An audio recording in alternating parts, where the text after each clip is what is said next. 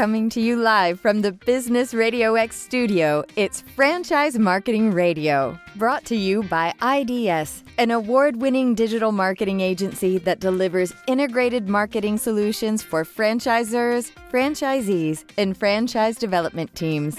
Learn why over 75 brands depend on IDS's team of dedicated marketers and client service professionals to deliver a strong ROI on their marketing investment. Go to idsfranchisemarketing.com for a complimentary digital audit and consultation. Well, thank you. I'd like to thank IDS for their support as always. And uh, we have a special guest today. Uh, I'm really excited to, to get into a conversation uh, we're talking with Steve Healy. He is the CEO of Pokeworks, Pokeworks restaurant brand here in the U.S. and uh, and maybe some expansion plans we'll talk about. Um, but uh, wanted to introduce you to the show. It's great to have you, Steve. Great to be here, Rob. Thanks for having me. You got it. You got it. So you know the first question I love to start with with guys like you is with a long career like you've had. You know, how did you wind up where you are and what, what does it look for, like for your future? What are your plans for Pokeworks? I started in the restaurant business when I was 14 years old. So um, I started as a dishwasher, worked through in restaurants all through high school and college, and I kind of fell in love with the business. So I've been fortunate and had the opportunity to work with a number of great people and, and great companies over the years.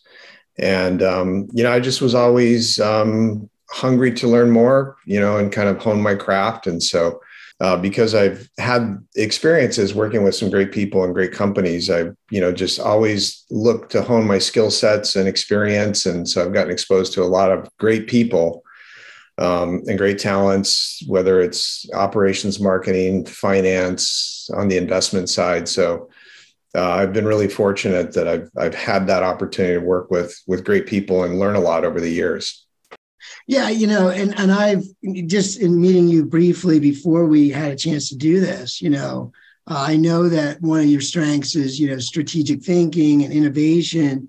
Uh, you know, and you're at a point with your brand now where you're really starting to ramp up your growth, and you've done a few of these now, right? Uh, of these uh, location launches and, and growing.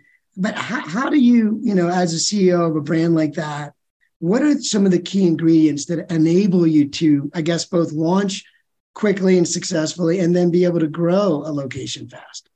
Sure. Well, the, the founders of our company did a great job with the concept, with the brand, with the food. Um, you know, they per- perfected what we call Poke Your Way, which is um, total customization of poke bowls. Prior to that, poke bowls were served um, a la minute prepared. And so the, the, the founders really created a great brand and a great, great concept. So what we've looked to do is just enhance that, continue to innovate it. Poke has gone mainstream. Um, there was, you know, a perception four or five years ago that maybe poke was a trend. It was a flash in the pan.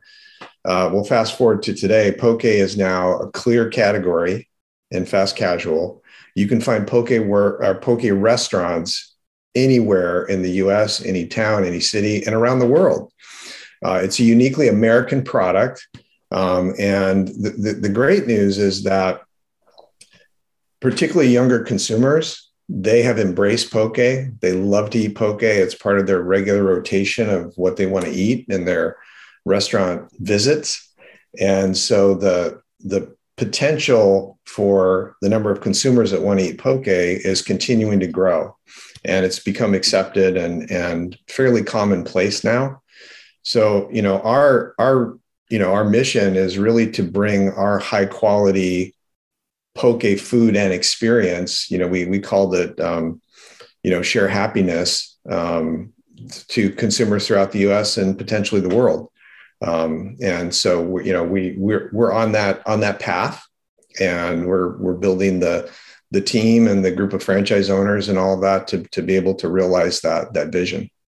Yeah i, I th- thought i saw something about expanding into canada. Is that what does that look like for you guys right now? Yeah we we um we're very fortunate. We partnered with a great group uh, in canada. Um, they're going to be our master franchisors there. So their plan is to open 50 stores over the next 10 years. Um, uh, George and Alex, our partners there, were are very successful restaurateurs.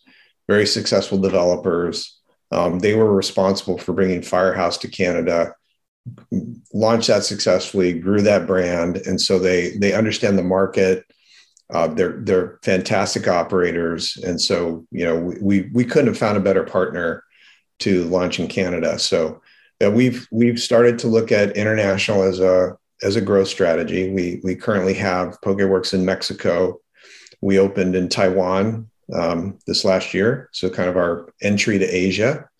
Um, we we think that could potentially be a great market, and then we're going to be uh, launching a, a, in the Middle East uh, this next spring. We have a partnership with a company called Talabat. They're the biggest delivery company in the Middle East, and they're now um, opening their own virtual kitchens. So we will launch in the Middle East as a virtual brand ultimately we'd like to have brick and mortar stores there, but this is a great way for us to to launch in the market with a great partner and get brand exposure and um, and um, see how the consumers in the Middle East respond to uh, to PokeWorks. Interesting. Interesting. Yeah. So right. that that model, that model you just mentioned, is that something you would do here or anywhere else? The virtual model is that something that is an enhancement just for that market, or is it something that might work everywhere? Well, I think uh, the the definition of restaurants is being continually redefined, and virtual kitchens are now restaurants. And you know, for the consumer, when they're ordering for takeout and delivery, um, they don't really know, and I'm not sure they care if it comes out of a brick and mortar restaurant or it comes out of a virtual kitchen in a warehouse, right? So we do operate virtual kitchens today. We have partnerships with third parties like DoorDash that operate virtual kitchens. We have uh, some franchisees that operate virtual kitchens, and we just recently opened uh, a company operation on virtual kitchens. So um, we're continuing to study that space and look at that as a potential expansion vehicle for us on and it's really about how do we reach the consumers where they want to meet us right i think the consumer has redefined how they want to use restaurants how they define convenience and so it's about meeting the, the consumer where they're at and where they might be heading. So, yes, we're looking at that as you know a potential uh, way of, of growing the brand and um, and meeting those consumers. Yeah, I mean, was was that did COVID have anything to do with that innovation, or was that just something that was on your radar well before that? Well, I think we all know COVID accelerated what was already a trend in the restaurant business. So prior to COVID, people were were ramping up their usage of third party delivery, um, online ordering, all of those things. And during COVID, I, I think what happened, and I think most people in the industry agree, is that some folks that were sort of sitting on the sidelines or weren't as likely to use um, you know digital ordering they had to use digital ordering or they couldn't they couldn't use restaurants. So you had this whole group of folks that were sort of yeah it sounds good but i don't know if i want to order from these delivery companies or pay a delivery fee. Now the the circumstances of covid um, created this whole new set of users who said wow i kind of like this. And i kind of like the convenience and i kind of like the fact that you know whether i'm working from home or you know i don't want to get up off the couch um, i can have food brought to me and brands that otherwise wouldn't have done delivery pre-covid were forced to do delivery. I mean you had like premium steakhouses now you know delivering $70 steaks to people at home where in the past they would kind of turn their nose up at it and said oh no no we can't do that. That won't be the same experience and the consumer will never accept it. And what the consumers have said is we'll judge that and we'll you know we'll we'll be the judges of what we accept and i think the consumer intuitively knows if they order something for delivery it's not going to be the exact same experience in the steak example you're not going to get it on a sizzling platter right so right it certainly accelerated um, the adoption and use of of digital ordering yeah. Yeah. And it feels like an opportunity too. Like you said, people are, are buying differently, they're experiencing differently. We all do that every day with technology. It's like, why did I do it that way so long when I could have been doing it this way?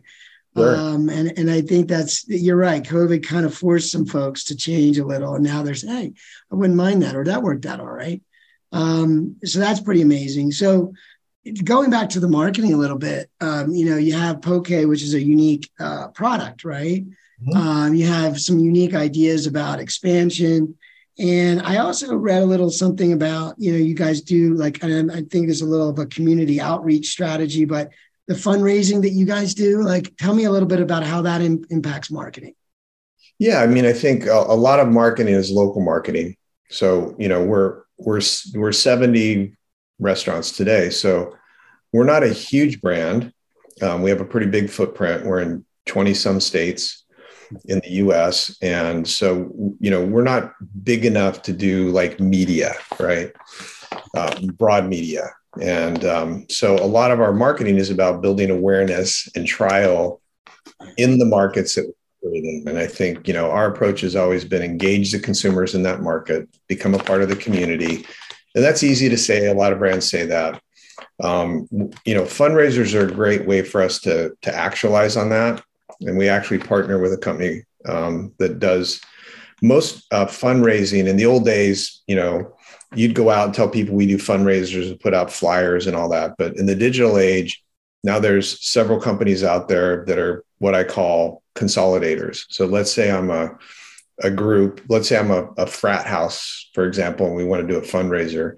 You can go to these websites, you can look at all the organizations that are doing fundraisers, and you can kind of sign up online to do a fundraiser. So we partner with a company um, recently, and we're just starting to roll this out where um, uh, consumers can um, very easily sign up to do a fundraiser at a PokeWorks um, near them.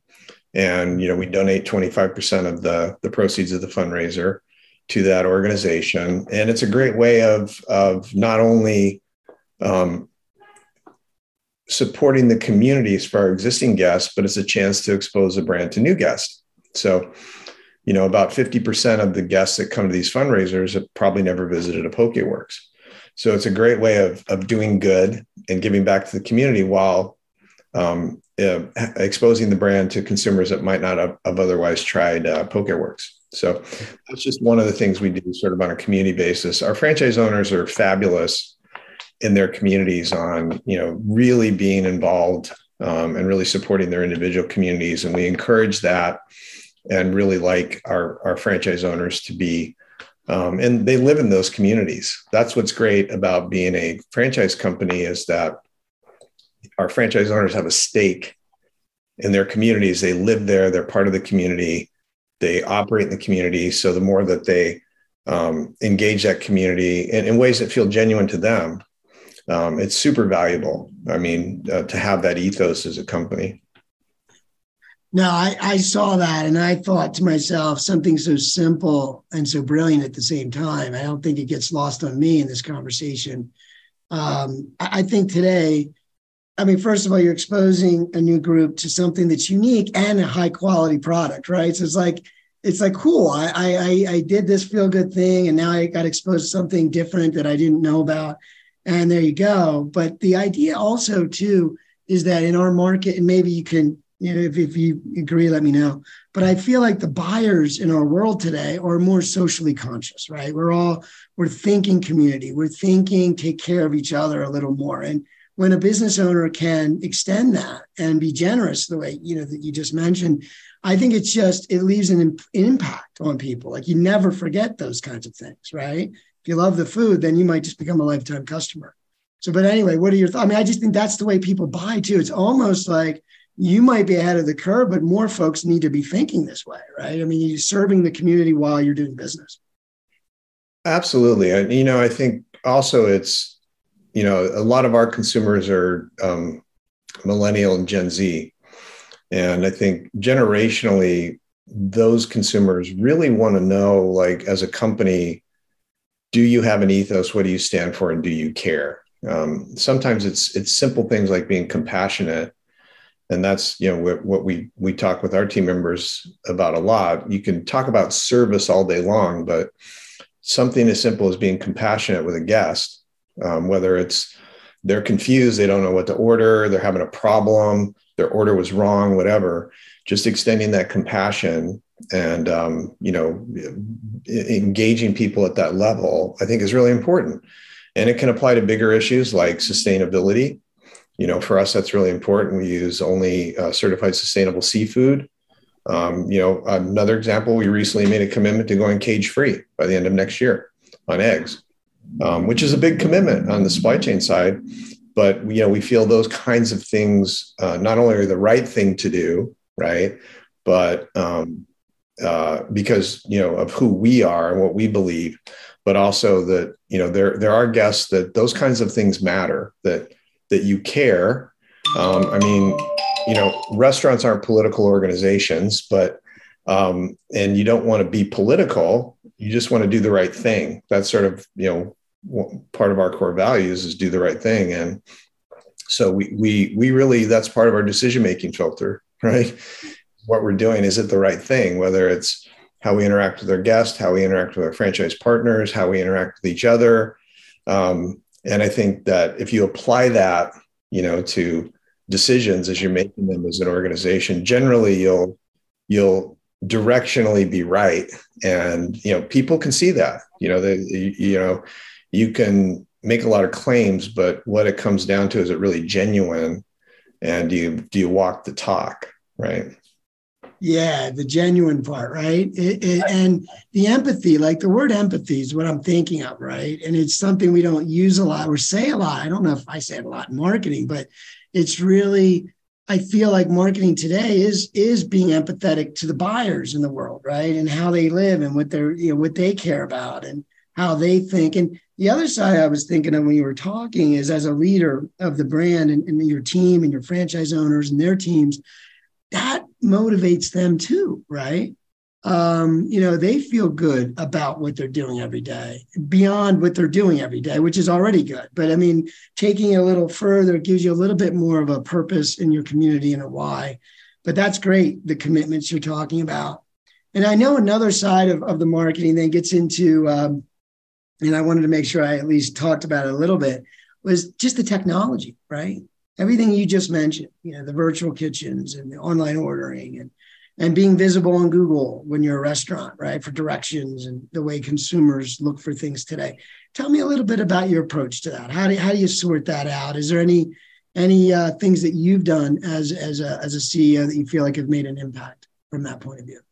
Well, we've done a lot as a company. I mean, we we uh, particularly over last year have invested heavily in in all of our digital infrastructure. So we we basically kind of scraped what we had and rebuilt it uh, everything from website to our loyalty app to our mobile ordering site to um, uh, you know how we sell gift cards you know how we communicate nutritional information to our consumers our partnerships with the third party delivery companies um, so we've we've invested heavily in it and it, it's not just to drive sales but it's also about the user experience you know we you know you think about restaurants in the traditional sense as i go visit a restaurant it's not just food, it's an experience. So we always look at it through the lens what's the user experience like? For example, if I'm ordering off the website, um, what what what is engaging about that website? Is it is it user friendly? Is it something that I want to spend some time there?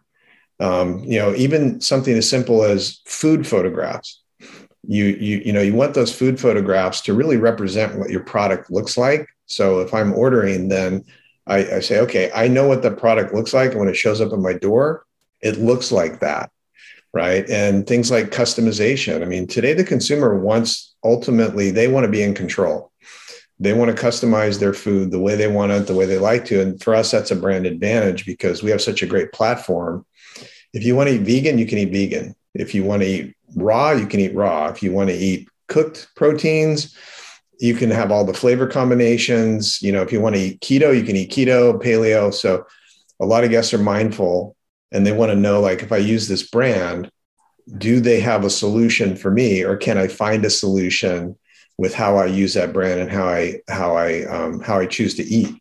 So we've really been mindful of that and invested as much in the experience side because technology is is just a tool right what you want ideally is for it to be as seamless and user friendly and represent your brand as much as possible because you can go out and create a website and get on the third party delivery platforms but what's the experience like to consumer? And what happens if something goes wrong? I mean we have a full-time customer support team that if you have any issue um, they respond. If if we get a bad review on social media they reach out to that consumer. We monitor all of our social media channels daily.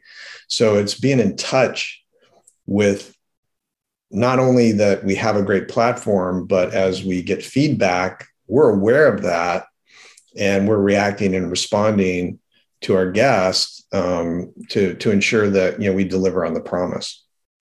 Wow. that's that's really good stuff. I gotta say, like it's really dialed in what you're saying. I mean, and as a consumer, um, I, I know that because like when things are easier, and I'm a tech guy, I am, and I you know I live in the world of tech and software, and and I enjoy it. Yeah. But like when something is easier and it works, I become loyal to it. Right. right. I mean, assuming things are constant, like I like the food, but you know, sounds like there's a lot of flexibility there too. But I mean, point is, is that that is so true. And when someone has that good experience, they stay connected to that we're in such a busy world. We only have so many, we have more than choices than we have time for. So it is that, right? It's that experience that says, I can repeat this, this works, it was a good experience. And yeah, technically there's a lot going on in the background, but on the front, it's just simple, right?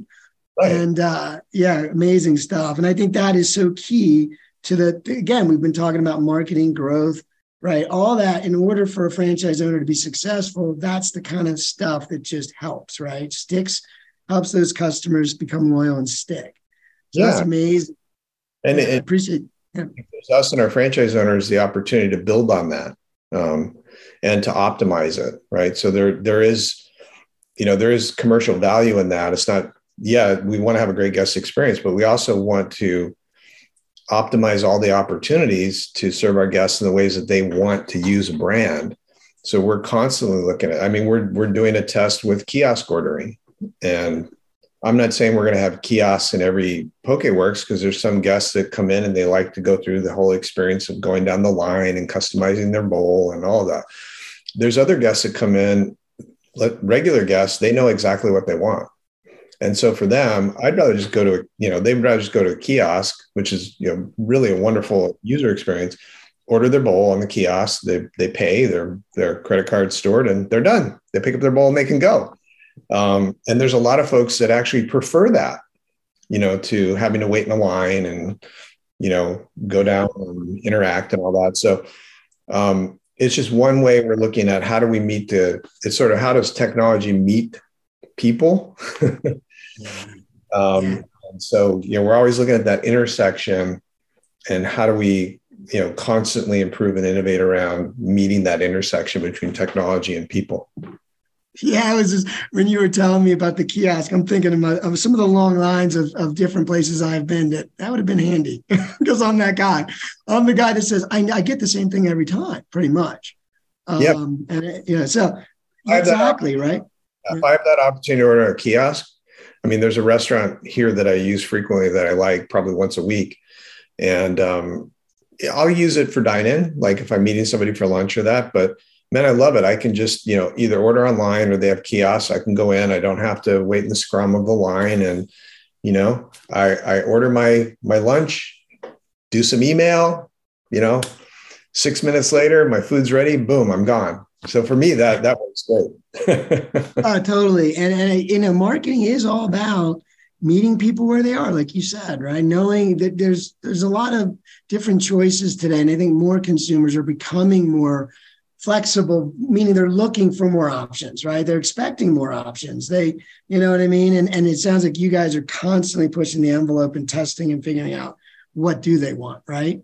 So that's yeah. that's that's so key. Um, so listen we're, we're approaching the end of the episode. I want to make sure that we uh, we have a little uh, little additional time here just to kind of you know is there anything you wanted to leave with the audience? You know guys like you when i when i get a chance to talk to you I know that you're around a lot of great people. You've had a lot of great experiences, but is there a any guiding principle or, or one thing that you and your team kind of kind of think about a lot that helps you, you know, drive and grow and, and, and be successful? Yeah, what I've learned um, in, in leadership roles is, you know, you have your your business plan and you have your um, your goals, and most companies are, are looking to grow.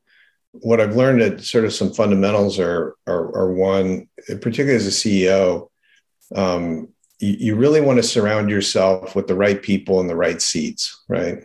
Um, and either folks that I mean, I don't know everything for sure. I'm a generalist. I know a lot about a lot of different areas, but um, you know, I want to make sure that I have the right talent around me, given the resources that I have, and and look to to find folks that complement you know skill sets I lack or that the the organization needs. Right. So, you know, building building talented teams, but also within the framework of, you know, um, I think it's important that you know, as leaders and as companies that you have a sense of who you are and you know we have a set of core values at pokeworks for example and what i've learned is if you find people that share your core values those people are going to be happy successful and they'll be a great fit if they're not a fit for the core values it doesn't mean they're bad people there's probably another company out there that has different core values that'd be a great fit for but it never seems to quite work well if they're not a good fit for those core values so being um, aware and clear of what what are your core values, either as a leadership team or an ownership group, um, and you know being true to those, whatever they are. Right, they're not good or bad; they just are what they are, yeah. and and ensuring that as part of your your process of building your organization, even franchise owners. I mean, if you find franchise owners that are a good fit for core values, the same principle applies. You know, you'll you'll have a much um, much more cohesive relationship and you know uh, it'll it'll be easier to as you go through the ups and downs that you know everybody is sort of thinking in the same way about um, you know what what's important and what they you know you hold near and dear. Yeah. No that's that's fortune 500 consulting you know what i mean? Like no first of all having them right? Having the core values mm-hmm. defining them well and then communicating them well. And then you you are able to build a team around you and a culture around you where people are you know thinking and pulling in the same direction. And and it is malleable right? As things come at you and come at your employees they they do they apply that sort of filter right? Yeah. And and and honestly that is the franchise world. I mean at least for the good brands right?